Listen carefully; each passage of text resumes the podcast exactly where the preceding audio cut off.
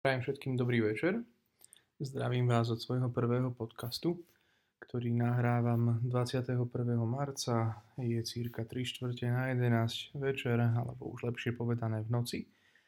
No a slavíme štvrtú pôstnu nedeľu, slavíme ju tak zvláštne čudne, rovnako ako aj dve pôstne nedele, teda jednu pôstnu nedeľu predtým, pretože kostoly sú zatvorené z dôvodu prevencie ochrany obyvateľstva pred nakazením koronavírusom COVID-19.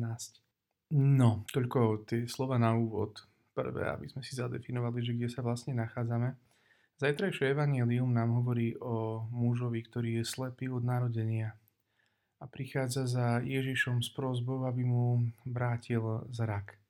Tá prozba, aby Ježiš vrátil zrak slepému a cesta k tomu, že vidí fyzicky, je zároveň aj cestou, v ktorej spoznáva Ježiša, spoznáva ho prostredníctvom titulu Syn človeka a nakoniec ňom spoznáva Božieho Syna.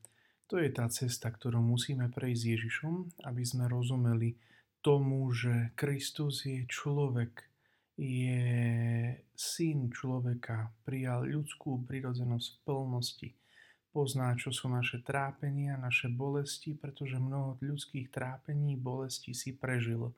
Vie, aká opravdivá je ľudská radosť, vie, čo je to prežívať šťastie, pretože toto všetko bolo súčasťou jeho pozemského života.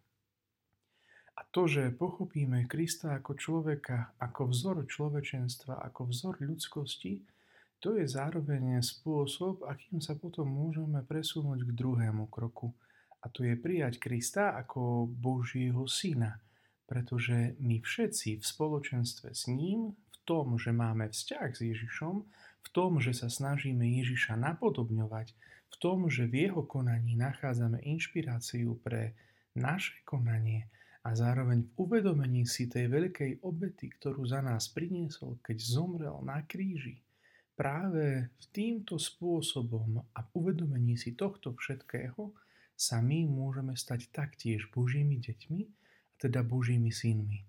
A tak titul Boží syn o nás môže platiť len vtedy, ak sa staneme naplno ľuďmi na spôsob Ježiša Krista.